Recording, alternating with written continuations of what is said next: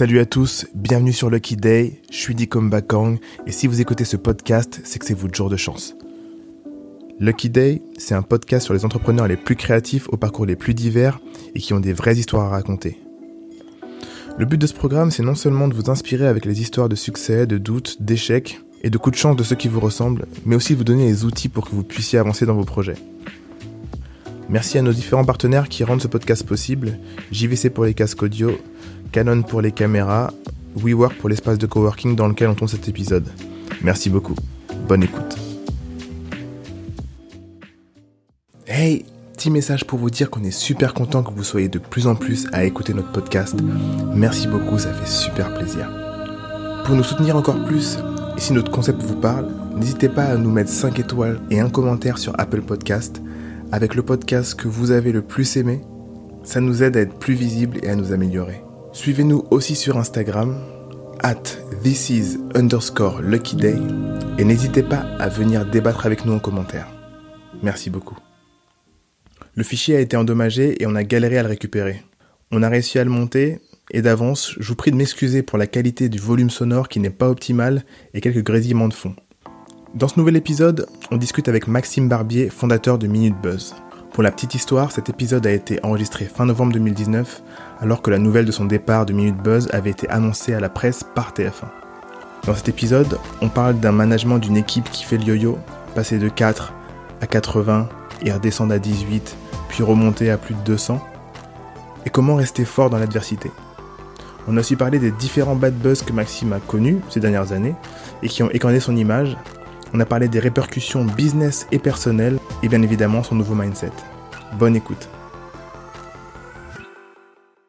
Pour tous ceux qui écoutent notre podcast, bienvenue. This is Lucky Day. Aujourd'hui, on a Maxime Barbier, le fondateur de MinuteBuzz. C'est un groupe média. Salut, Salut à tous, merci de me recevoir. Aujourd'hui, le sujet, ça va tourner autour de l'adversité et le management. Et euh, je pense que Maxime, il a pas mal de choses à dire là-dessus et euh, c'est quelqu'un qui a un bon vécu depuis euh, ces cinq dernières années. Dix dernières dix années, dernières années okay. ça, ça fait dix ans. Si, ah, on... Ça fait dix ans de ouais, si on m'avait dit dix ans, j'y aurais pas cru. Wow. Ça, c'est assez fou. Euh, bah, dis-moi, est-ce que tu peux nous, nous raconter très très rapidement euh, euh, les débuts et comment t'en es arrivé là, tu vois? Um, les grosses, grosses, on va dire les grosses étapes. De, bah, MinuteBuzz, on, on, je l'ai créé donc avec Laure Lefebvre, mon associé, il y a dix ans de ça. On avait vingt-cinq ans euh, quand on a créé euh, ce, ce, cette première société ensemble. Mm-hmm. Enfin, qui était la deuxième, à, à, à, en fait, la, la première a pas marché. On pourra en parler si vous voulez. Et euh, MinuteBuzz, euh, c'est ma troisième à moi. Avant, je travaillais la nuit. Euh, pendant sept ans, j'ai fait pas mal de soirées dans Paris. J'avais une boîte d'événementiel. Okay, okay. Et j'en avais un peu marre... Euh, d'être alcoolisé tous les jours, on va dire. Et euh, on a lancé MinuteBuzz il y a il y a dix ans quand on avait vingt-cinq ans avec une promesse qui a pas changé euh, à travers les années, qui était de de faire une sorte de journal des bonnes nouvelles, de montrer que le monde aussi peut aller bien, euh, parce que quand on regardait la télé ou la presse, on avait plutôt tendance à avoir des informations plutôt négatives. Donc on mmh. s'est dit qu'on allait essayer d'être un contre-pouvoir à ça. Et, euh, et en dix ans, il s'est passé plein de choses. Euh, on a eu la chance d'être financé par des business angels très tôt qui nous ont donné euh, presque cinq cent mille euros. Euh, après, on a eu un, une levée de fonds d'un million d'euros en deux mille quatorze. Euh, mais les gros tournants ont été quand même euh, en deux mille seize. Euh, les deux se sont succédés. Le premier, on a, le premier groupe média a fermé notre site internet. On okay. a cru très tôt dans les plateformes sociales. Ça, j'ai trouvé que c'était un mouvement qui était assez ouf. Ouais, bah, c'était assez intéressant parce que, bah, jusqu'au jour J où on a vraiment supprimé le site, on était là, ouais, peut-être on va le laisser, peut-être on va le laisser. Et puis au final, non, on l'a vraiment supprimé et on est passé euh, du petit site divertissement lolcat euh, à la start-up média un peu innovante en l'espace ouais. de vingt-quatre heures. Donc ça, c'était cool. vingt-quatre heures. Euh, et après, euh, deux mille seize a été aussi une grosse année parce qu'on a rejoint le groupe T F un euh, ouais, ouais. pour faire trois années ensemble. Euh, ces trois années, trois ans, wow. ouais, ces trois années se sont finies là euh, récemment. Euh, et pour ceux qui connaisseraient pas MinuteBuzz, MinuteBuzz c'est un groupe média. Et ce qu'on fait en fait, c'est on fait des vidéos de divertissement euh, qu'on diffuse sur les plateformes sociales. Voilà. Okay. Putain, cool, euh, super résumé, euh, c'est parfait. Euh, moi, j'ai, j'ai, j'ai une question d'entrée de jeu, c'est... Euh, euh, maintenant, vous savez tout ça, je vais rentrer directement dans, dans ouais. le sujet. Euh, avant d'entrer dans le management, je vais rentrer sur ton lifestyle, ouais. euh, que, qu'on peut suivre sur les réseaux sociaux, et cetera. Ouais. Et euh, extrêmement sport. Animé. Et je dis extrêmement sport parce que je, tu, tu vas vraiment à l'extrême, à l'extrême. Entre guillemets, hein, entre guillemets, je veux dire par rapport à une personne lambda. Ouais. Qu'est-ce qui t'a, qu'est-ce qui t'a amené euh, vers cette transition euh, ou est-ce que t'as déjà toujours été sportif? Ouais. Qu'est-ce Alors, qui te pousse à faire ça? Qu'est-ce qui me pousse à faire ça? euh... Tu peux nous donner des exemples hein, de challenges que tu te Ouais, ouais, bien sûr. Euh, bah, historiquement, j'ai toujours été dans le sport. Euh, je voulais être basketteur pro quand j'étais plus jeune.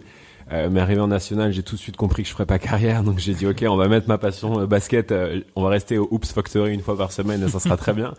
Euh, donc j'ai toujours eu quand même le sport dans mon A D N euh, depuis toujours, euh, qui m'a d'ailleurs pas mal sauvé quand je travaillais la nuit, parce qu'au final euh, c'est un bon moyen de contrebalancer quand t'as une vie un peu excessive euh, de fêtes, de soirées, de manque de sommeil. Le, le sport est quand même un échappatoire et un déstressant assez puissant, je trouve. Donc je l'ai toujours eu dans moi, euh, ce truc-là. Et depuis que j'ai euh, trente ans, donc ça va bientôt faire cinq ans, euh, j'ai été pris de passion pour un peu euh, tout ce qui est le développement personnel, euh, la recherche un peu de ce, de ce qui te fait vibrer, de ce qui te rend vivant. Et euh, j'ai pas mal aussi travaillé le, le pourquoi en fait ce lifestyle euh, m'animait énormément. Et en fait, je suis convaincu qu'on a tous en nous des, des meilleures versions de nous-mêmes. Et que euh, les challenges, euh, donc les, les challenges sportifs sont les plus visibles, parce que tu t'entraînes pour un marathon, bon ok, tout le monde le voit et ton corps change, donc ça se voit. Mais il n'y a pas que les challenges sportifs. Et donc depuis maintenant deux trois ans, j'essaye de me challenger le plus possible sur plein de choses. Et euh, donc le sport en est un. Donc là, je m'entraîne en, en ce moment pour un Ironman. Donc pour okay. ceux qui connaissent pas, c'est un événement, une compétition assez... Euh, une compétition d'endurance assez extrême. Extrême, c'est, Ex- euh, c'est un mot, oui. Euh, c'est, l'idée, c'est de faire quatre kilomètres de natation, cent quatre-vingts kilomètres de vélo et un marathon à la suite. Euh, donc, ça demande beaucoup d'entraînement. C'est la première fois que je fais un sport de, d'endurance, donc je m'entraîne quatorze, ouais, quatorze heures par semaine. J'ai vu euh, que t'as fait une tentative, je sais pas ce que c'était. Human Flag. Ouais. Ah ouais. Alors, vous pouvez voir la vidéo où je passe de zéro virgule deux secondes à zéro virgule quatre secondes. Euh, le Human Flag, l'idée, c'est de s'accrocher à un poteau et de tenir à l'horizontale les pieds dans le vide. Euh, Alors, t'en es où, là? J'en suis nul. J'en suis que c'était trop chaud. Je me suis donné soixante jours pour y arriver et franchement c'était impossible. Mais euh, voilà, j'ai plein de challenges sportifs en parallèle et, et, je, et mes challenges en fait sont liés à une, souvent à une peur. Donc euh, j'avais trente-quatre ans, je savais pas nager euh, et quand t'es adulte, bah, tu le dis pas trop, donc tu t'éloignes pas trop de la plage et, et du bateau ou du rivage. Et à un moment je me suis dit vas-y, c'est, c'est abusé quand même. Et un pote m'a dit bah viens on fait un triathlon. J'ai dit mais je viens de te dire que je sais pas nager en fait. Mmh. Il m'a dit ouais mais c'est pas grave, t'as, t'as pas de couilles quoi. J'ai dit ah ouais j'ai pas de couilles ok. Moi je me suis entraîné pour un triathlon et ça m'a entraîné dans l'Ironman. C'était ouf. Euh, je veux dire euh, le, je me rappelle du vélo. Ah le vélo je me suis éclaté comme une. Ouais euh, et là, euh, quand j'ai vu la tête du vélo je me suis dit c'est chaud. Il était plié les enfants. Euh, ouais donc en fait c'était. C'était un vélo pliant non? Ouais c'est un vélo pliant non en fait donc le en fait j'ai... avant ça j'avais peur de me battre donc j'ai je me suis donné six mois pour faire un combat de boxe amateur euh, okay. sur un ring et ça a été une expérience euh... alors que je la referai pas tout de suite euh, mais très enrichissante et en fait le lendemain je m'inscris pour la... le triathlon euh, trois mois plus tard. Et euh, j'étais un peu deg parce que mon premier triathlon, je m'éclate en vélo, donc euh, mmh. je suis pas officiellement triathlète.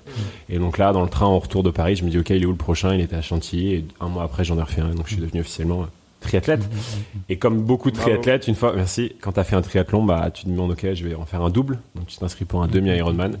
Et puis je me suis dit, bon allez, autant ouais. faire le, le full quoi. Ouais. Oh là là là là. Ouais. Et on parlait euh, l'autre jour justement sur euh, euh, sur ton bucket list. Et euh, bah t'as, t'as, t'en as fait un. Et pourquoi, pourquoi maintenant? Et pourquoi le bucket list? euh, Super question. Euh, en gros, euh, mon histoire avec euh, T F un, donc c'est arrêté il y a maintenant un mois. Donc en fait, je me suis retrouvé avec euh, bah un peu du jour au lendemain euh, des semaines euh, vides, donc euh, plus, plus, plus du temps, voilà, du temps pour moi.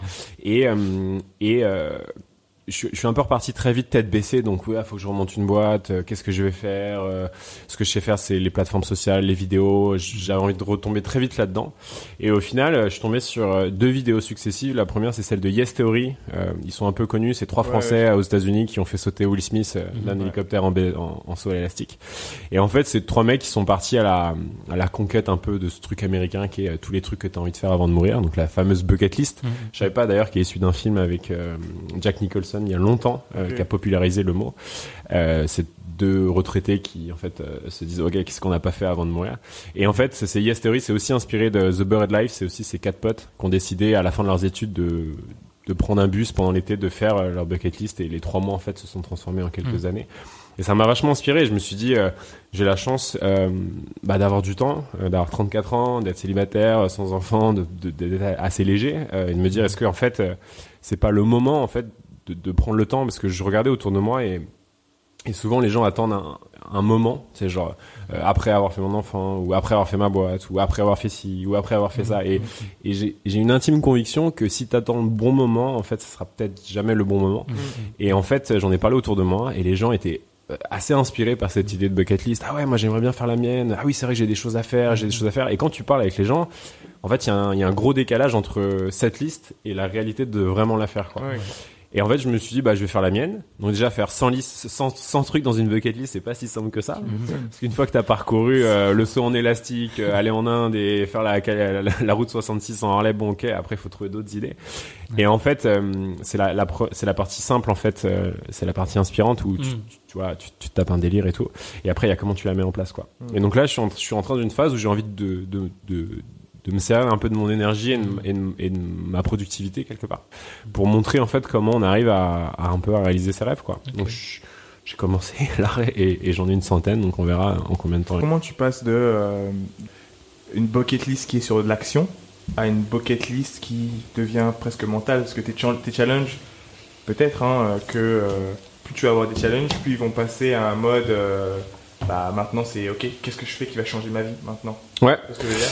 Ouais, c'est une super question. Euh, euh, étant sportif, c'est sûr que très rapidement, euh, je me suis dit allez, je vais, euh, j'aimerais bien faire l'escalade, escalader le Mont Blanc, faire un Ironman. Donc oui, les trucs, les trucs sportifs sont assez évidents. Et en fait, à force d'en parler avec des gens, j'ai, j'ai, j'ai, j'ai pas mal changé mon état d'esprit là-dessus. C'est déjà, est-ce qu'il n'y a pas des choses qui pourraient faire sens ? Donc comme tu dis, faire sens pour moi, mais aussi faire sens pour les autres. Mmh. Euh, donc récemment, bon, ça peut paraître con pour certains, mais j'avais jamais donné mon sang, tu vois. Donc mmh. j'ai, j'ai fait l'action de donner mon sang. Euh, et je trouve que c'est une super action, et je pense qu'on devrait en fait euh, tous le faire, parce que bah, les gens vivent de plus en plus vieux, et on, a, et on est de plus en plus, donc ils sont en manque de, de dons du sang. Euh, et après, il y a l'autre chose aussi, c'est de partager ces expériences. Donc euh, non plus donner que du sens à moi, mais essayer de donner du sens, euh, tu vois, aux gens qui m'entourent. Mmh. Euh, donc voilà. Mmh. Ok, c'est cool. Moi, j'ai une question par rapport à les vidéos virales. Donc, euh, est-ce que... Comment on fait une bonne vidéo ouais. virale ? Exactement, c'est plus... Euh, est-ce que tu as un process ? Je sais que bah, peut-être qu'au début, tu n'en avais pas. Et ouais. avec le temps, comment est-ce que tu fais pour développer... Euh, est-ce que tu as pu développer un process peut-être dans le management ou créative ou les brainstorms pour faire une vidéo bah, ouais. qui peut marcher ? Euh, bah, chez MinuteBuzz, pour vous donner un ordre d'idée, on faisait donc deux cents millions de vidéos vues par mois. On devait sortir à peu près sept cents vidéos chaque mois, donc euh, réparties mmh. sur différentes thématiques. Et on a, euh, on, on a beaucoup travaillé, ouais, la, comment faire une bonne vidéo virale. Euh, sachant que euh, j'aime pas trop le mot viral, parce que je pense qu'une une vidéo virale, c'est quelque chose que tu fais une fois et tu sais pas pourquoi, et la vidéo part et c'est viral. Voilà. Ouais. Si ça, si on avait la recette secrète de faire des vidéos virales, je pense qu'on on n'en serait pas là. Après, l'idée, c'est comment, dans un monde qui change tout le temps, où euh, il y a trois quatre ans, Facebook te disait il faut faire des vidéos carrées de quarante-cinq secondes, puis mmh. maintenant, il y a un an, ils t'ont dit il faut faire des vidéos de trois minutes euh, au vertical ou plus longues. Donc, tout change beaucoup. Donc, c'est comment tu arrives à, à avoir une structure de production qui fait qu'elle s'adapte en permanence à, à ces nouveaux usages. Mmh.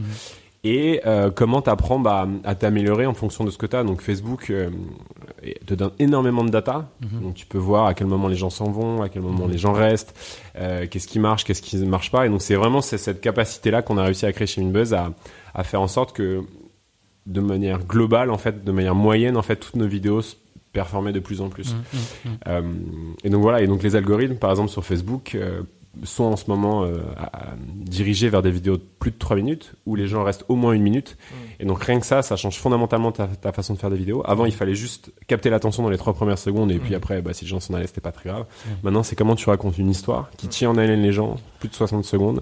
Euh, donc voilà, c'était un des challenges qu'on a réussi est-ce à relever. Que, est-ce que, qu'est-ce que tu penses hein ? Je pense qu'il y a beaucoup, beaucoup aujourd'hui de, de, de marques qui se posent la question, ça va, ok, et tu vois qu'ils essayent de partir, qu'ils essayent de, d'être un peu plus indépendants. Je pense au move là, de Nike, Euh, qui sort de chez euh, Amazon. Amazon, je pense euh, à Glossier euh, qui, euh, qui annonce qu'il ne va plus rester, euh, des, enfin, qui, qui lance un média un peu interne justement mmh. pour ne pas être dépendant de, des, plateformes. De, des plateformes. Qu'est-ce que tu en penses, toi ? Qu'est-ce, c'est quoi l'avenir de ce truc-là ? euh, On va devoir peut-être jouer sur les deux tableaux. Enfin, qu'est-ce qui...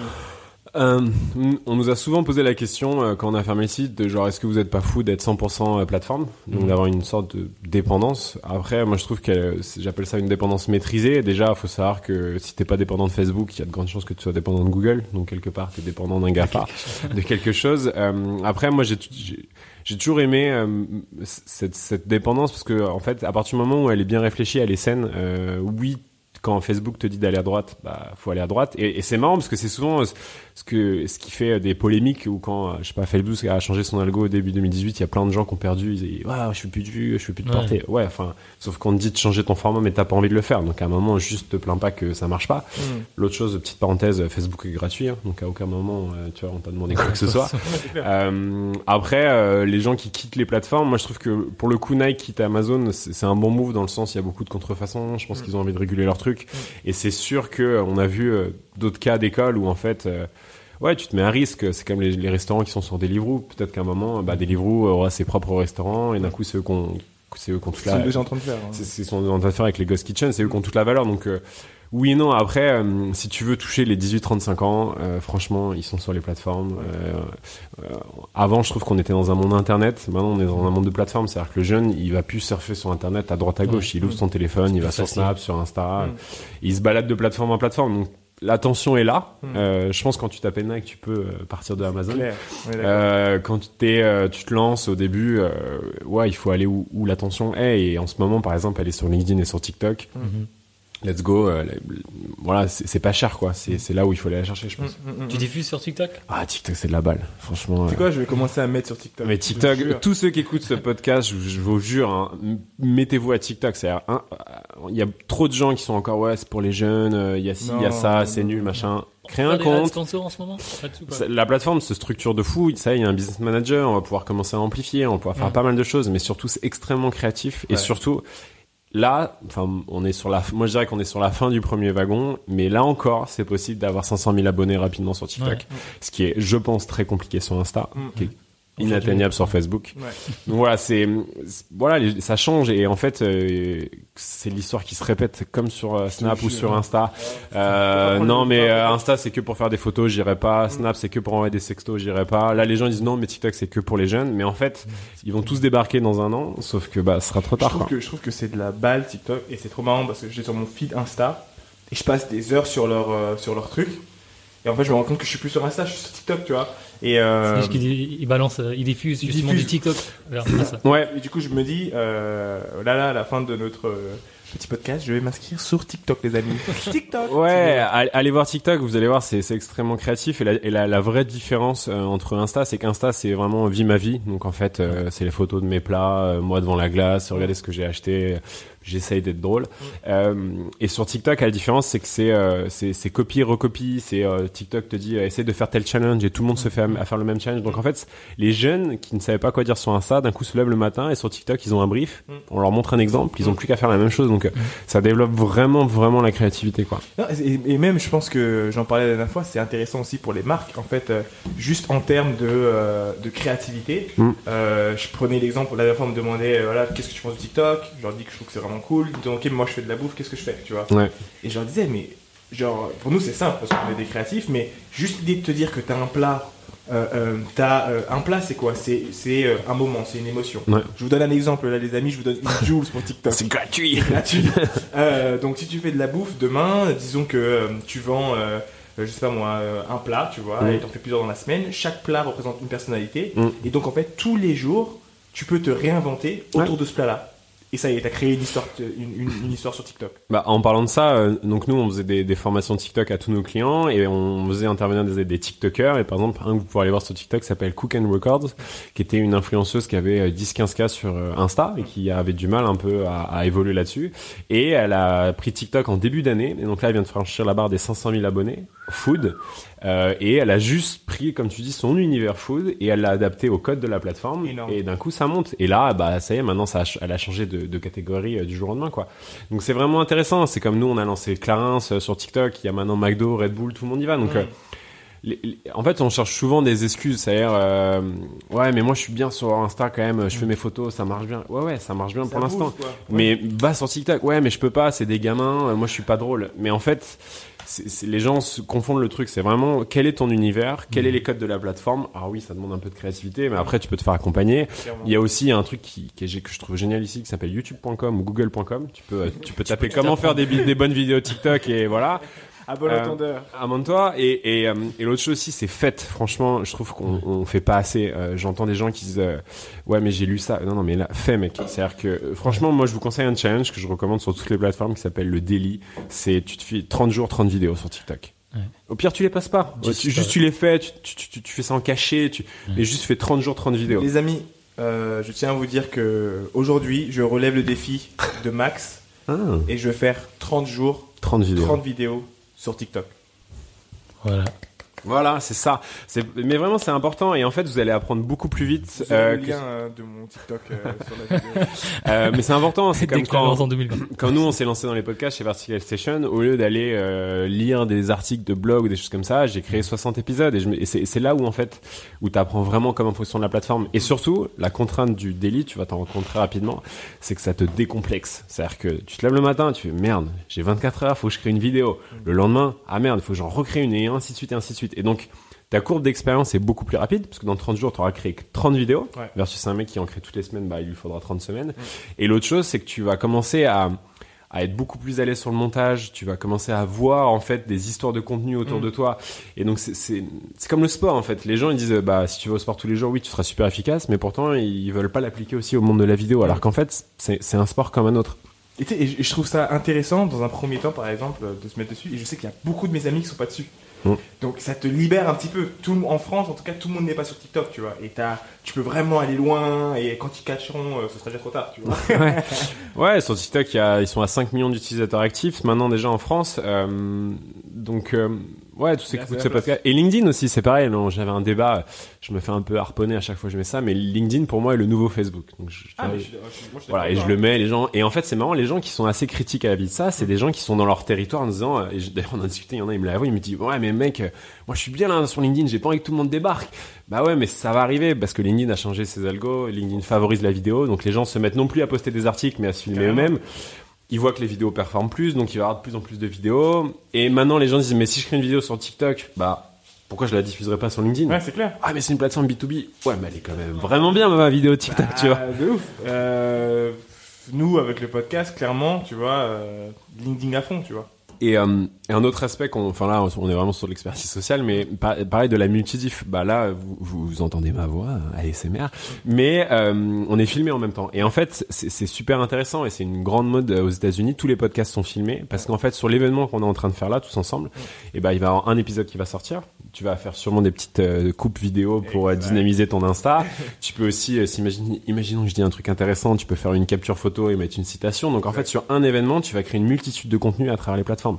Et là, on pourrait en live prendre le téléphone, faire une sorte de petite vidéo TikTok ouais. et la boucle est bouclée, quoi. Ouais.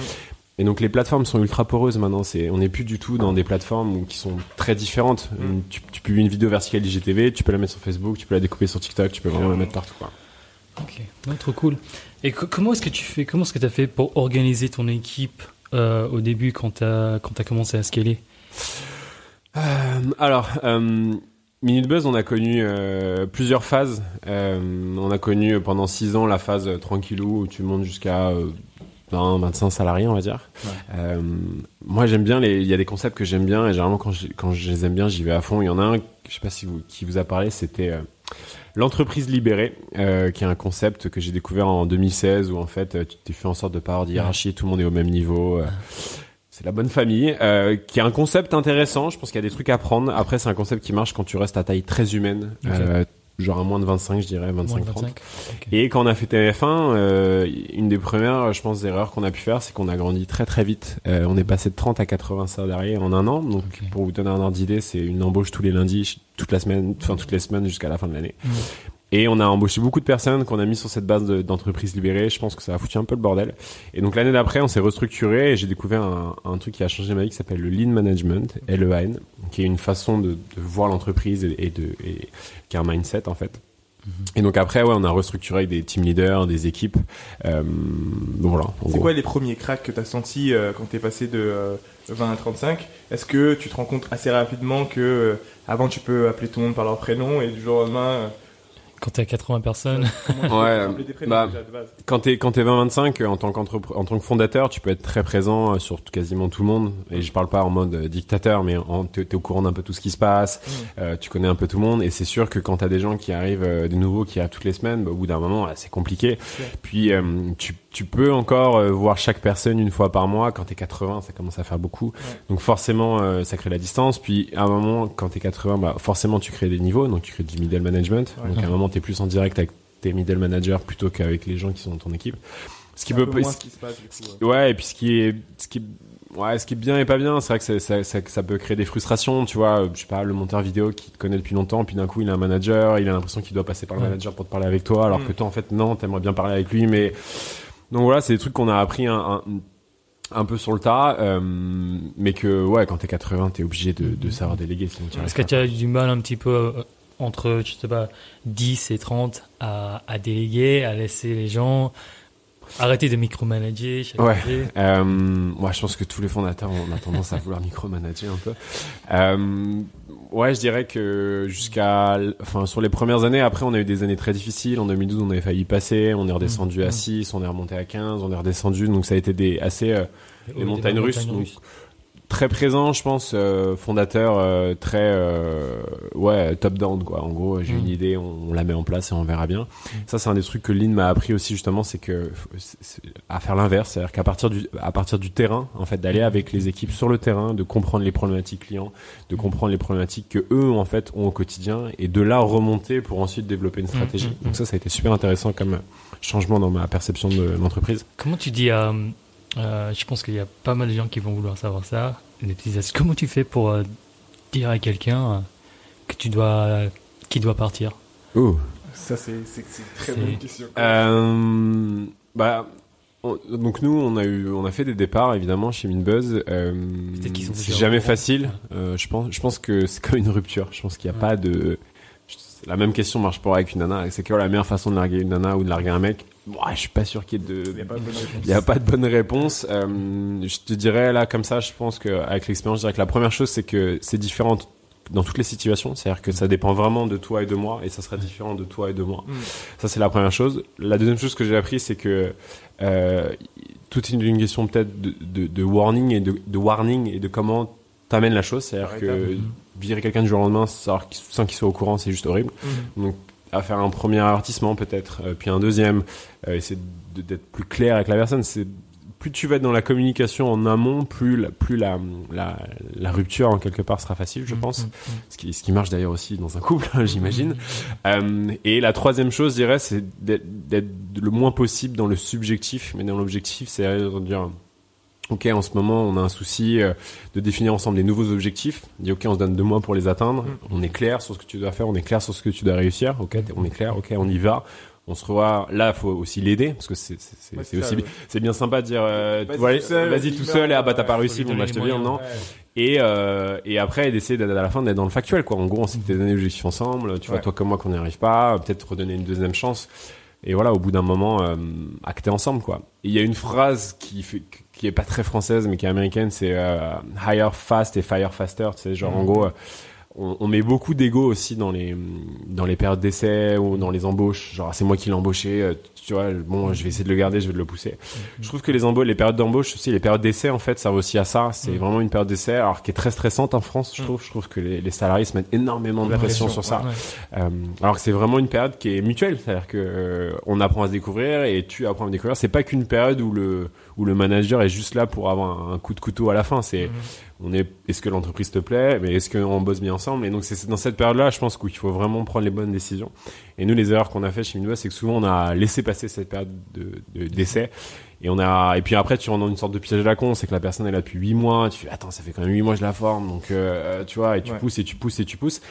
Et en fait, ça crée des relations euh, compliquées parce que euh, toi t'es pas content, la personne n'est pas épanouie, ouais. elle sent que tu la fliques des fois, ouais. elle sent que t'es derrière son dos, donc euh, Je pense qu'il faut être honnête le plus tôt possible euh, et être, euh, et être euh, ouais, self-aware sur okay. vraiment ce que chacun veut. Quoi. Donc, tout faire dans, dans la période d'essai.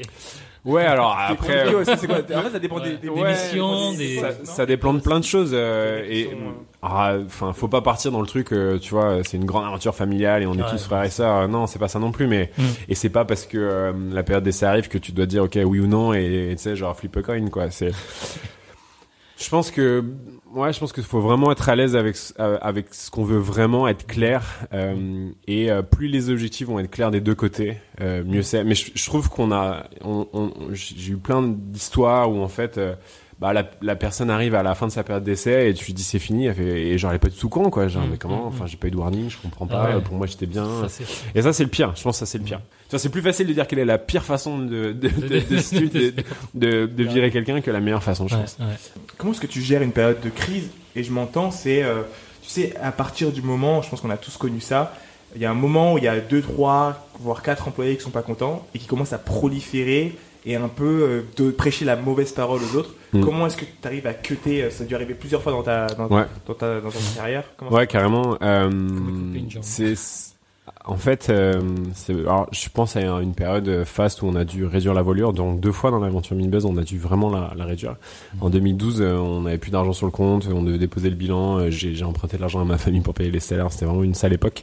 Et on est passé d'une, on était ouais, dix-sept dix-huit, on a dû retomber à cinq six. Donc euh, j'avais vingt-six ans. C'est vraiment, c'est vraiment pas facile comme période. Et euh, là, ce que j'ai appris, c'est que bah à partir du moment où t'es dans des, des startups où tout est beau, tout est rose, t'es en croissance, mm. dès que tu retombes de l'autre côté de la, ah, la ouais. colline et que là, que ça commence à être de la ouais. décroissance, c'est très compliqué à gérer. Ouais. Euh, pareil, euh, je pense que tu peux pas euh, empêcher les gens de proliférer, euh, comme tu dis. En revanche, tu peux aussi raccourcir les périodes de, de préavis, c'est-à-dire qu'une personne qui, à qui tu t'entends plus ou euh, bah, tu dis ok, euh, c'est fini, euh, qu'elle reste deux mois dans l'entreprise, ça peut être très compliqué. Ouais. Euh, et je pense que c'est, je pense que c'est, ouais, je pense que moi c'est un truc que j'ai assez à appliquer, c'est, c'est de partir très très tôt en fait. Mmh. C'est-à-dire, voilà, on, on, c'est fini, on s'aime plus, ça marche pas, ok, mmh. fine, on passe à autre chose. C'est comme toujours avec les moments du couple, hein, c'est comme si tu largues ta nana et tu continues à vivre dans le même appart. Je pense que c'est compliqué. Chaud, ouais. euh, donc ça c'est un, un premier truc. Après, je pense que c'est important de, de désamorcer les bombes euh, et, et quand t'es beaucoup, ça peut aller très vite. C'est-à-dire que oui. Tu veux dire, euh, imaginons, je sais pas, tu as deux trois personnes qui partent, euh, d'un coup ça plombe l'ambiance, mais euh, big time. Mmh. Et donc là, faut vraiment prendre ce sujet à bras le corps euh, parce quoi, que. Les strates dans ces cas-là ?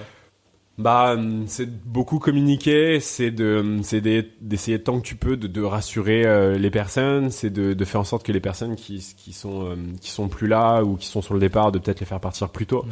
Après, il y a un, un, un truc que, que j'aime beaucoup, qui s'appelle les dysfonctionnements of a team, qui est un bouquin et qui, mmh. et en fait, euh, on a souvent aussi tendance, euh, et c'est, c'est, c'est un autre sujet, mais c'est assez lié, c'est que on a un mec, il est super performant, mais il fout une ambiance de merde. Et tu vois, des fois, on a envie de le garder.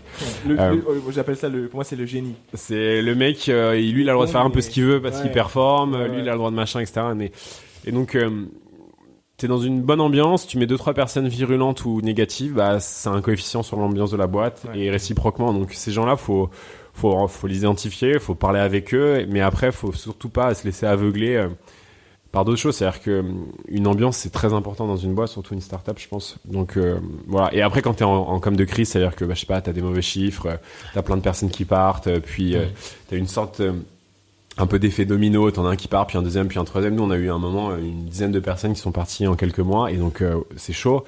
Mmh. Même si t'as des gens qui arrivent, c'est-à-dire que ce qui est intéressant aussi, c'est que l'énergie, un départ en fait. Équivaut à dix arrivées, c'est-à-dire ouais, que t'as ouais.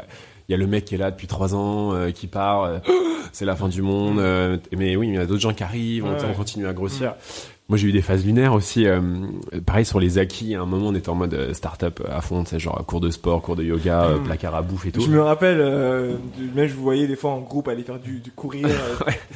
tout j'ai essayé de le sport. Je trouve, je trouvais que c'est un bon échappatoire dans le sens, c'est, c'est bien, ça, ça fait du bien. Donc euh, voilà, on a fait pas le truc là-dessus. Mais moi, un truc qui m'avait marqué, c'était on a, on commençait à mettre des armoires à gâteaux avec plein de bouffe. J'ai vu ça chez Facebook, je trouvais que c'était chambé.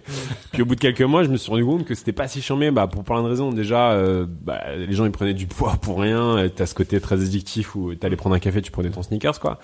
Et un jour j'ai arrêté de mettre du chocolat okay. dans les placards et j'étais à côté de la cafette et j'ai vu un truc qui m'a fait halluciner, c'était il y a longtemps, il y a trois ans, quatre ans. Et je vois le premier, le premier qui ouvre le placard, il voit qu'il n'y a plus de chocolat, il referme le placard, il fait putain, tu vois. T'as une deuxième personne qui revient et qui fait la même réaction, et dans ma tête, j'étais là, waouh. Et en gros, j'ai envoyé un mail, je dis ouais, mais les gars, faut se détendre, c'est que du chocolat. Et dans la tête des gens, c'est ouais, il n'y a plus de chocolat, la boîte elle va mal, enfin tu vois. Euh, ouais. Donc c'est, ouais, c'est une petite anecdote un peu marrante, mais, euh, mais c'est des petits détails. En fait, c'est marrant comment chacun est dans sa réalité. C'est-à-dire ouais. que pour toi, euh, limite, ça partait plus d'une bonne intention de vas-y, on arrête le chocolat, ouais. et puis on veut peut-être dépenser de l'argent sur d'autres choses. Ouais. Mais dans la réalité, bah, du monteur vidéo, pour lui, le chocolat, c'était un acquis important. Et en plus, le fait de l'enlever, il se dit putain, en fait, la boîte, il y a un problème, quoi. Euh, donc en fait, comment tu gères euh, mentalement, tu vois, euh, quand t'es dans une crise, voilà, t'as dû, euh, t'as dû renvoyer des gens, euh, vous êtes dans une période où ça descend, tu l'as vécu plusieurs fois. En fait, je veux savoir quelle, quelle, quelle a été ton évolution face aux impacts forts mmh. et comment euh, t'as transformé euh, ce qui t'est arrivé en quelque chose de, entre guillemets, positif, ou comment au moins t'as pu résister un peu plus. Ouais. Euh, bah en gros, euh, je, donc je, si on prend juste l'aventure MinuteBuzz, parce qu'avant je, j'ai eu d'autres d'autres crises, mais je, j'ai eu quelques crises. Bah t'as les crises de en deux mille douze, t'as deux doigts du dépôt de bilan, donc euh, là c'est chaud. Euh, les trucs qui m'ont aidé euh, à l'époque, c'était l'alcool. Euh, c'est pas glorieux, mais tu te mets à revoir parce que c'est un échappatoire, hein, l'alcool. Donc déjà premier truc à éviter, parce qu'aujourd'hui si tu devais le refaire, je pense que tu ne le referais pas.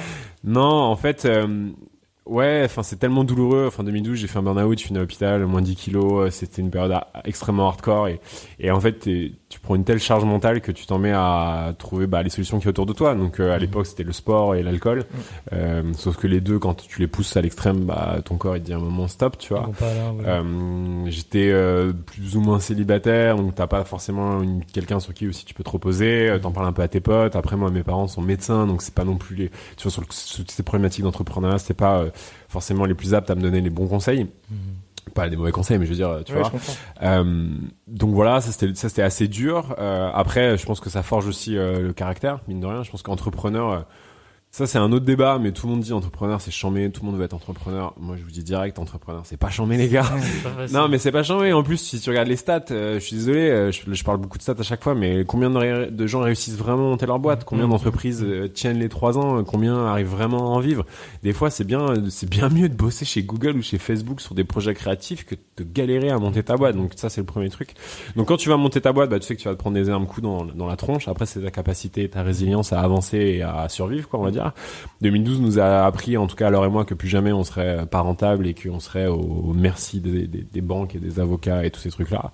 Après, j'ai fait des bad buzz, euh, on va en parler j'imagine, mais euh, le premier avec Coca en deux mille quatorze, euh, où j'étais accusé de plagiat, euh, j'étais pris à partie dans le phénomène MeToo aussi. Ah, sur, le, sur, sur le coup, celui-là, il était très violent parce que j'ai reçu euh, entre quatre et ouais, je dirais, autour de cinq mille messages d'insultes et de menaces de mort en l'espace de quelques jours. Euh, je tombais un peu en dépression derrière. Donc, c'est, c'est des moments qui sont très, très durs à gérer. Après, euh, après euh, j'ai la chance de, ouais, de, d'en tirer une leçon et d'avancer. Et, et ça rejoint un peu ce qui me caractérise, j'espère en tout cas, c'est d'essayer de révéler les meilleures versions de moi-même. Donc, euh, j'aurais préféré apprendre toutes ces choses-là de manière différente. Mmh. Maintenant, c'est arrivé. Je l'ai appris euh, de manière extrêmement violente. Mais euh, ouais, c'est une, c'est une leçon, quoi.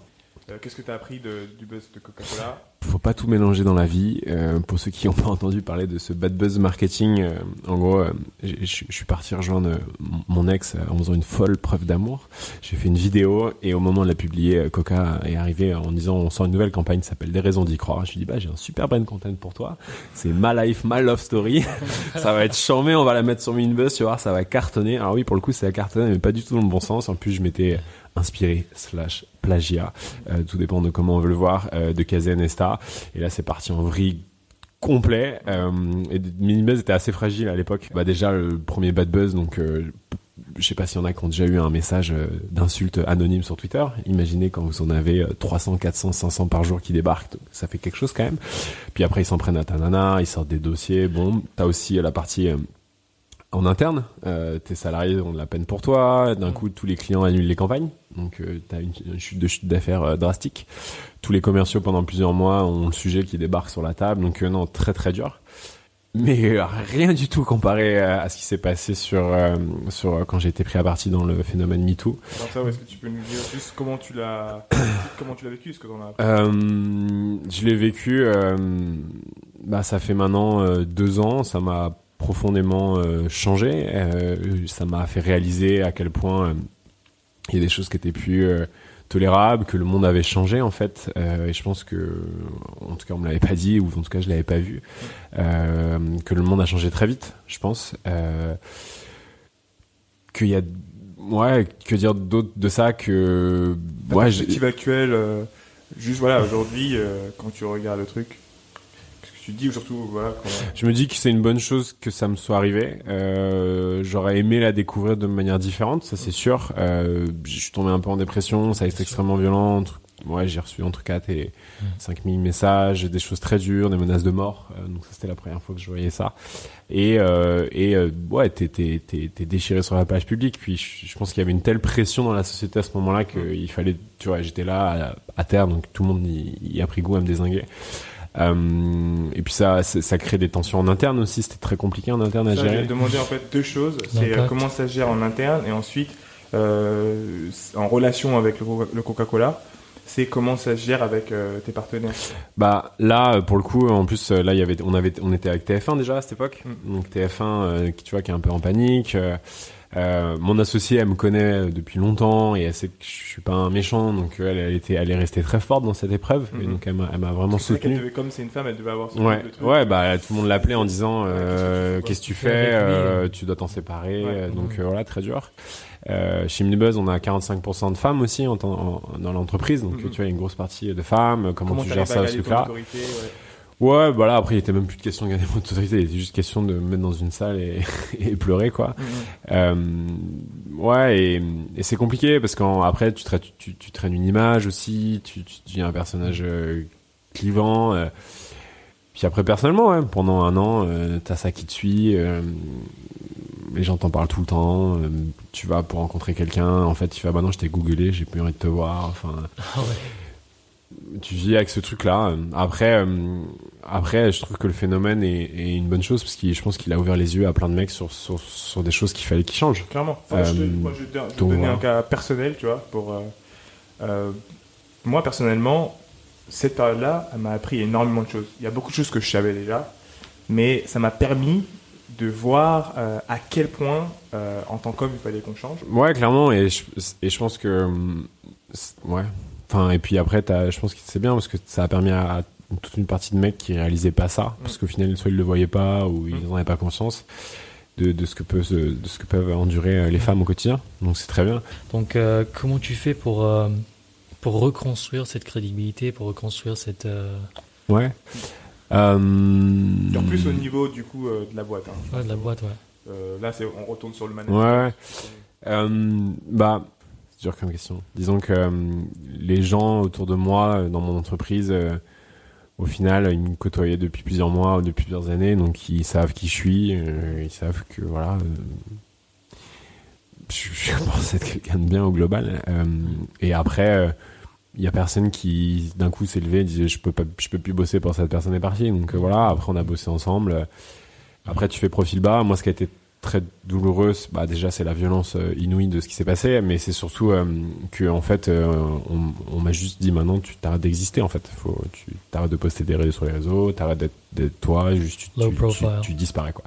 Et la partie disparition, elle est, elle est assez, elle est assez, elle est assez dure. Euh, euh, donc voilà, et après bah petit à petit bah tu pars dans une longue croisade de, de, de regain de confiance avec les gens. Euh, voilà.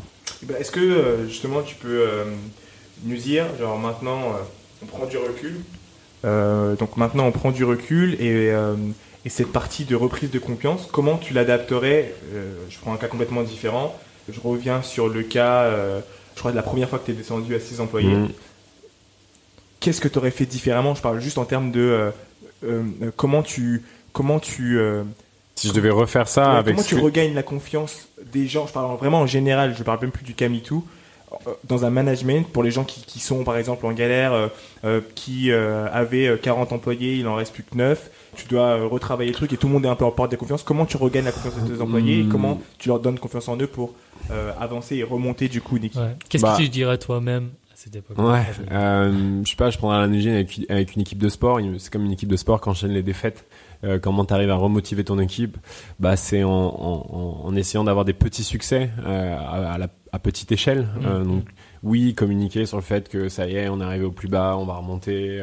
Euh, la transparence aussi joue quand même pas mal, mmh. même si au final certains employés peuvent pas tout comprendre des, des tenants et des aboutissants et des pressions. Mais euh, nous, on a fait ça pour, quand ça allait très mal. On a commencé à donner des chiffres de mmh. plus en plus précis, de plus en, enfin des trucs qu'on regardait peut-être confidentiels à l'époque. On, on s'est dit voilà chaque mois où on était, combien de cash il restait. Mmh.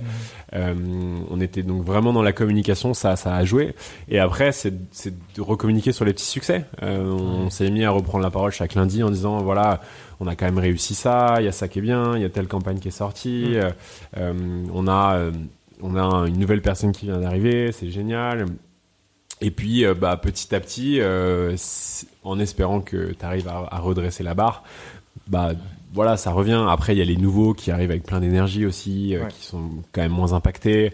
Euh, ceux qui sont peut-être usés, fatigués partent. T'as aussi ce, ce, ce, ce trade en fait. Il y a, qui... il y a une rotation. Il y a une rotation a une en fait de l'énergie euh, qui est aussi importante. Et nous, on l'a vu euh, euh, parce que deux mille dix-neuf a été une très bonne année pour nous et on a repris la croissance à plus de dix pour cent. Donc en fait, on a eu pas mal d'embauches qui sont arrivées mm-hmm. en ayant appris qu'il faut maintenant ne plus aller trop vite. Mm-hmm. Euh, mais voilà, les nouveaux sont pleins d'énergie, ils ont la patate de ouf. C'est normal, hein, c'est le début. Mm-hmm. Euh, et Ça, ça, en fait, c'est une somme d'énergie, tu vois. Et je pense qu'on est tous zéro virgule huit ou un virgule deux. Et en fait, ouais. euh, c'est des coefficients multiplicateurs qui, ça, qui, qui se multiplient. Mmh. Et euh, donc, donc ça, ça joue. Donc, euh, mon conseil, ça serait de vraiment communiquer et de, surtout de pas garder sur ses épaules. Mmh. Je pense que j'avais fait au début. Il y a beaucoup d'entrepreneurs qui le font. Ils gardent toute la pression, toutes les infos. Ils sont mmh. très opaques. Mmh. Et donc, au final, bah, les salariés sont un peu dans le flou. Et toi, t'as juste une pression de fou. Et en fait, aussi bizarre que ça puisse paraître, ça fait vraiment du bien euh, de, de, de décharger la pression sur toute l'équipe en fait, mm. pas de manière négative mais de partager en fait ouais, l'aventure, la pression, le bateau, les informations et, et même des fois euh, tu, peux, tu sais pas, t'as des salariés qui ont des super idées euh, pour comment euh, t'aider à redresser tout ça mm. et donc faut plus le voir comme un one man show où t'es tout seul euh, tu vois, comme un gladiateur à prendre tous les coups et à être le, tu vois, la, la figure forte. Parfois un peu de vulnérabilité, vulnérabilité, enfin vous m'avez compris. Ouais, voilà, vulnérabilité fait de... Putain, vuln... vuln... bon, vous m'avez compris, euh, ça fait du bien euh, et c'est aussi, ça peut être aussi une force en fait. Mmh. Ok. Euh, comment t'as géré du coup? Tu nous disais que ça arrivait à sa fin avec T F un, et cetera. Bah l'aventure MinuteBuzz, euh, en tout cas, c'est... maintenant c'est fini pour moi. Je suis dans une période de de, de, de transition. Mmh. Euh, voilà, c'est tout ce que je peux dire. Ok, pour okay. okay donc c'est cool. Non, t'as, t'es, t'es en période de transition maintenant que t'as t'as du temps. Ouais. Et euh, tu as forcément des nouveaux projets, tu es un entrepreneur là. Euh, est-ce que tu peux nous en parler un peu de tes nouveaux projets? euh, ouais. Très... ouais, en gros, euh, donc, la transition c'est cool, euh, oui, euh, si on veut. Euh, après, c'est, c'est pas très ouais, c'est pas forcément, je sais pas, ouais. en tout cas, euh, je peux pas trop en parler, mais c'est, ouais. voilà. Euh, ouais. Ensuite, euh, moi j'ai, j'ai, j'ai assez peur du vide au final et, et la peur de la solitude, et je, j'ai eu cette discussion hier. Et, Et je m'en suis rendu compte qu'en fait, euh, je me suis remis à meubler mon agenda. C'est-à-dire, à, il faut qu'il y ait plein de trucs tout le temps, faire des rendez-vous, des trucs, des machins, productivité, machin. De, de peur de, de prendre du temps pour moi et de me dire en fait, qu'est-ce que je veux vraiment, qu'est-ce que j'aime, de, tu vois, de, de te mettre à penser à toi. Et moi, je, je suis pas très habitué à ça. Et c'est vrai que j'ai toujours eu un peu la peur d'être seul. Donc euh, là, justement, je, je suis plutôt en train d'essayer de me dire, ok, de mon nouveau challenge, j'ai plutôt de, justement de laisser du vide un peu euh, dans mes journées mmh. pour justement laisser la place à des nouvelles mmh. choses pour arriver. Euh, et euh, au début, comme ça arrivait très d'un coup, en fait, j'ai eu peur et je me suis dit, je vais absolument monter un nouveau projet, monter un nouveau truc. Mmh. Euh, faut que je gagne de l'argent parce que j'ai, là, j'ai, j'ai même pas le chômage. Et, euh, et en fait, je pense que il est, justement, c'est une période importante où faut pas repartir tout de suite. Mmh. Euh, et en, j'ai discuté avec pas mal d'entrepreneurs qui m'ont dit. Euh, L'erreur à faire, je pense, c'est de rebondir tout de suite vite mmh. euh, et plutôt en réaction, c'est-à-dire euh, oh et d'un coup repartir tête baissée. Alors qu'en fait, euh, je, ouais, j'ai encore quelques semaines devant moi où je, je peux, je, je peux prendre le temps. Mmh. Donc pour l'instant, j'ai pas du tout de projet à part ma bucket list, mmh. qui, qui est mon truc qui, qui m'anime un peu et, et, et rythme un peu mes journées. Cool. Mais euh, pour l'instant, rien en vue. Cool. Ok. okay. Donc cool. Du coup, euh, si je retiens un truc, c'est quand même beaucoup de sport. Donc quand je fais un peu euh, une analyse là de tout ce qu'on s'est dit, euh, comme je te disais un peu tout à l'heure, j'ai, j'ai l'impression qu'il y a ce truc où euh, à chaque fois que tu as eu, déjà de base, je pense que t'es, ton fil conducteur aussi c'est le sport, mmh. dans lequel tu es un peu comme un exutoire, euh, et qui t'amène aussi te, aujourd'hui de rester équilibré, ouais. te dire ok, quand je te suis, je me dis ah ouais, tu as toujours un autre défi, un autre mmh. défi, et tu te donnes, et c'est ce qui te permet de rester... Euh, ouais. Euh... ouais, en, en fait... Euh... c'est de changer ça, mais j'ai, j'ai toujours été très seul, euh, de par mon image du mec euh, overbusy, productif, euh, ou qui a pas de place pour les autres en fait, donc qui a, qui a plutôt été un, un truc, un fardeau au final que mmh. je porte mine de rien maintenant. Est-ce que c'est en mode égocentrique ou est-ce que c'est... Non, c'est... Euh... Tu sais qu'en tant qu'entrepreneur, on est tous un peu égocentriques. Ouais, on l'est tous un peu. C'est, c'est, c'est juste que comme j'ai toujours un peu peur d'être seul, bah, j'ai, j'ai meublé mes, mes semaines et mon image. Mmh. Et j'ai plein de gens qui me disent « Non mais Maxime, jamais je t'invite à dîner. Pour moi, t'as mille trucs. De toute façon, euh, ah tu oui, parles de blocs, de machin. » Clairement, personne m'invite jamais à dîner. Donc voilà, donc après, tu essaies de rechanger un peu le truc. Euh, je pense qu'on a tous besoin d'équilibre. Moi, euh, n'ayant pas eu, ayant eu peu d'amis proches, enfin, j'ai des amis proches, mais j'ai pas eu ce truc des amis de très longue date que tu vois tout le temps, le, tu vois. Donc, j'ai retrouvé un peu mon équilibre dans le sport.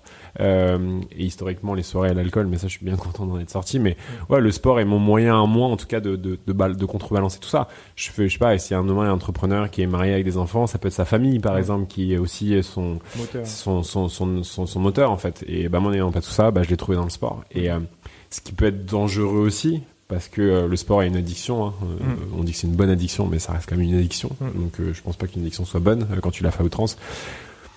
Donc, euh, donc non, c'est un, c'est un mélange de tout. Après, le, tous les challenges que je fais, que ça soit euh, faire un Ironman ou lire un bouquin toutes les semaines, euh, c'est plutôt des, des pistes que je creuse euh, pour essayer de réveiller en moi ces meilleures versions de moi-même et, et essayer de, de, de me chercher en fait. Mmh. Tu vois. Mmh. S'il y a un truc que j'aime bien euh, chez toi, c'est euh, le fait que quand tu te donnes un défi, tu l'appliques.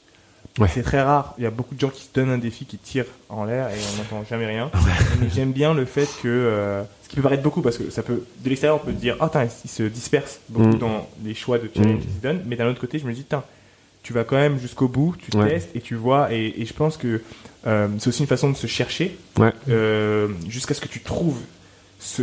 La plupart des gens, je pense que quatre-vingt-dix-neuf pour cent des gens ont peur de chercher, déjà, de base. Donc, ouais, le fait que tu fait, cherches... Euh, parce que chercher, ça veut dire que tu vas nulle part pendant X période de temps, jusqu'à ce que tu trouves ce que tu cherches vraiment. Donc ça, je, je suis vraiment euh, fasciné par ça. Ouais. Et derrière, je suis assez pressé que... Je suis excité à l'idée que tu trouves l'un des trucs, tu vois, qui, qui me... Te, qui... Te, Te... qui me qui me stabilise un petit peu, ouais. euh... si ça arrive jamais on sait jamais. Ouais euh, moi ma force c'est vraiment d'être un doueur, c'est-à-dire je fais mmh. euh, je et fais. J'ai d- même développé des techniques pour ouais arriver à mes fins, parce qu'en fait euh, c'est ce qui m'anime de prendre un challenge et de le pousser à bout. Mmh. Alors après il y a des challenges que j'y arrive pas, le human flag est est, est un cuisant échec, mais mais voilà, je, je tire échec, je sais pas. Je sais pas si c'est un échec. Apprentissage, oui. Oui, apprentissage, oui. Euh, non, je fais plein, plein, plein de challenges cette année. J'en ai une cinquantaine euh, et je vais peut-être pas tous les faire. Et euh, ça peut paraître pour de la dispersion, mais euh, un déjà, ça me rend vivant euh, et donc ça, c'est important euh, de le faire. Et euh, et euh, je suis aligné avec ce qui moi me, me motive chaque jour, c'est, c'est d'essayer d'inspirer d'autres personnes en fait à se challenger et mmh. à réussir les challenges. Parce que comme tu dis, euh, on, on s'arrête souvent à la première étape qui est de dire j'aimerais bien faire ça, mmh. j'aimerais bien faire ci. Et en fait, tant que c'est pas euh, structuré, bah c'est un rêve. Et l'idée c'est d'en faire un objectif atteignable. Mmh. Euh, donc voilà, donc c'est c'est moi ce qui m'anime, ouais, clairement. Euh, dernier point sur le management, c'est ma dernière question. C'est euh, quels sont Euh, tes do's and don'ts dans le management, quelles sont tes plus grosses erreurs et quelles sont euh, ce que tu considères comme tes plus grosses qualités um, et alors, ce que tu as appris que tu n'as pas eu le temps peut-être ouais. d'appliquer aussi, tu vois, donc... Bon, il y a un bouquin que je vous recommande absolument qui est Les neuf mensonges du management, euh, si vous, vous avez le temps de le lire, il est vraiment top euh, pour répondre à ta question. Après dans les do's and don'ts du management, euh, je pense que euh, le micromanagement c'est clairement un fléau, il faut le fuir, euh, il faut apprendre à faire confiance, ça c'est compliqué. Euh, il faut aussi euh, montrer le geste aux gens, mais, mais pas euh, exactement ce qu'ils doivent faire. C'est-à-dire, en gros, on doit essayer de réussir ça ensemble et, et faire confiance aux gens qui vont aussi trouver la manière, leur manière en fait euh, d'y arriver. Euh, pendant un moment, je pensais que, on, que, que seul on est fort et on va vite, mais la phrase qui dit euh, ensemble on va plus loin, je pense qu'elle est vraiment vraie et que au début, quand t'es une dizaine, bah oui, t'as énormément de, d'impact en fait sur ta société, mais quand t'es quatre-vingts, en fait, faut que t'arrives à trouver des moyens en fait de faire grandir tout le monde. Mmh. Et quatre-vingts personnes qui grandissent, ça a beaucoup plus de puissance que toi et tout seul, quoi, on va dire. Donc, donc ces trucs-là.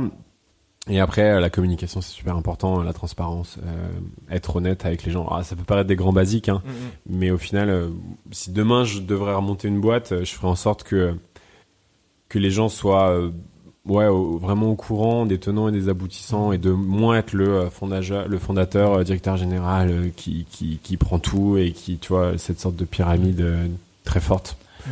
Top et, down. Et, top down. Et après, l'autre chose aussi, c'est de vraiment manager faut arrêter le management subjectif, tu vois, avec des objectifs. Euh, il faut que t'améliores ta créativité. Ça veut rien dire, c'est pas mesurable. Ouais. Ou euh, ça serait bien qu'on soit plus innovant. Les mecs, ça veut okay, rien dire. Ça, ça veut rien dire. Ouais. Donc, et ça, c'est, le Lean m'a vraiment appris ça, à repartir du terrain avec des des des, des choses chiffrées et non pas de manière vulgaire, mais que moi, je crois vraiment que tout ce que tu peux pas mesurer, tu peux pas l'améliorer, et et de mettre euh, des ouais des des graphes, des courbes sur où on en est, il est où le point, il est où le point B, d'être mmh. vraiment clair sur le point A et le point B, ça ça permet vraiment de de résoudre plein de problèmes de communication et de management. Franchement, ça me rappelle un truc. Je suis passé dans tes bureaux, je sais pas si tu te rappelles, oui. euh, pour faire un petit talk, oui. et tu m'as montré euh, euh, les gros euh, boards. Ouais. Euh, pour euh, justement la productivité. Ouais.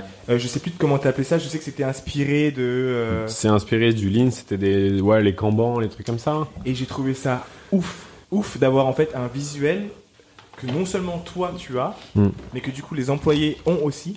Ouais, c'est super de, important. Euh, ok, on doit sortir telle vidéo. Elle est sortie là, là, là. À cet endroit-là, ça bloque. Pourquoi? mm. C'est pas forcément parfait, mais j'ai aimé le fait que. Euh, Euh, t'es réussi à l'appliquer. Ouais. Et euh... Mais en fait, euh, ça revient vraiment avec ce côté de d'être clair. En fait, faut être clair sur l'objectif. Ensuite, faut faut se dire, ok, on peut le mesurer, ça c'est important. Et ensuite, faut le visualiser.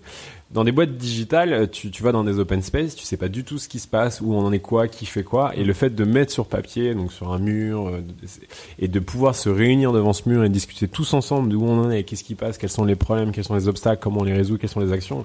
Ça nous a changé la vie, mmh. clairement, quoi. On en arrivait même à un point où les gens étaient ok, ils se levaient, ils écrivaient l'obstacle, le problème, en fait. Alors mmh. qu'en France, t'as plutôt tendance à dire, ah non, il n'y a pas de problème, tout ouais. va bien, et cetera.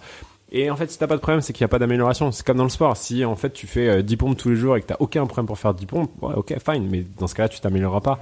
Et quand tu vas, on va en faire cent, à un moment, ça va bloquer. Ok, bah, c'est là où on va pouvoir discuter, comprendre mmh. qu'est-ce qui se passe, comment est ton geste. C'est la même chose pour la course. Après, il y a des gens qui adorent faire dix kilomètres à la même allure tous les jours, et c'est très bien, mmh. fine, ils sont alignés avec mmh. eux. Mmh. Mais à partir du moment où tu veux faire de la croissance, de la performance, t'es obligé d'entrer dans, dans ces détails-là et, et, de, et de parler le même langage. Et quand euh, t'es, enfin euh, moi j'ai, j'ai, c'est un truc typique, hein, mais tu prends un, ton middle management, tu es dans une salle, tu parles de problèmes qui sont complètement dans l'air, de, de sa perception à lui. Non, tu sors de la salle, tu vas sur le terrain, tu vas avec le monteur, tu vas comprendre avec le monteur qu'est-ce qui bloque, pourquoi ça bloque, et là c'est là où toute la valeur en fait est euh, dans l'entreprise. Ouf. Est-ce que tu nous as dit un peu tes, tes, plus, bad, tes plus gros bad moves, on va dire, en management ? Et, mes plus gros bad moves, ouais. Qu'est-ce que j'ai fait de très mal en management ? ouais. euh, En dehors du micro-management, ça, bah, Euh... on en fait tous, ça. C'est ouais, on en fait tous. Après, je, tous les mêmes, tu vois, je ouais, dirais euh, les trucs où t'es un peu trop euh, impulsif, où t'es trop dans l'émotion, où, où t'es convaincu que c'est une bonne direction et tu te bases pas du tout. Euh, bah encore une fois, sur le terrain, t'as une. Bah, à la fin, beaucoup moins. Mais au début, j'avais, tu te lèves un matin, tu sais pas pourquoi, t'as envie de changer un truc dans le site ou dans ton produit et, et roule ma poule. Euh, ça, c'est des, go- ça c'est assez dur. Il y a les trucs aussi où là, j'ai la chance que mon associé est quand même plus sur euh, quand il dit I F M, moi je disais des trucs et puis je redisais un autre truc, j'avais oublié que je disais l'inverse il y a trois jours. Enfin, tu, tu peux vivre si, si t'es une sorte de tsunami euh, dans ta boîte, ça, ça peut être très compliqué euh, à gérer. Okay. Et l'autre chose que j'ai appris mais très tard, c'est que chacun a sa réalité en fait. Et toi, tu as envie d'être productif sur certains trucs, tu as envie que ça soit comme ça. Mmh. Et en fait, des fois, c'est pas très grave si au final, ça, c'est, c'est pas comme tu as envie, mais qu'au final, on arrive au même endroit. Quoi. Mmh, mmh, mmh, mmh, mmh. Putain, trop cool. Euh, écoute, on arrive à la fin euh, du podcast. Ouais. Et je te remercie d'avoir passé tout ce temps avec nous. Bah non, avec plaisir. Euh, je voudrais dire un peu aux gens là, d'aller suivre du coup, Max sur les réseaux. Si tu peux me donner un peu tes réseaux ? Ouais, donc en ce moment je suis à fond sur TikTok, évidemment, et LinkedIn, euh, qui sont les deux réseaux que je, sur lesquels je suis le plus présent. Donc vous tapez Maxime Barbier sur toutes les plateformes, vous devrez me trouver en train de faire des vidéos de sport, évidemment. Ça marche. Et nous, les gars, vous pouvez retrouver donc Dikom, Sylvain et moi euh, sur euh, Instagram, DC's underscore Lucky Day, sur LinkedIn, Facebook. Et bientôt sur TikTok, les gars! Sur TikTok. On, on, sur on y est sur TikTok. Ouais, on Déjà, y est. Je, j'ai relevé le, le challenge là. C'est bah grave. trente jours, trente vidéos, I'm doing it. Parfait. Merci à tous, les gars. Merci. Ciao, ciao. Ciao. Merci.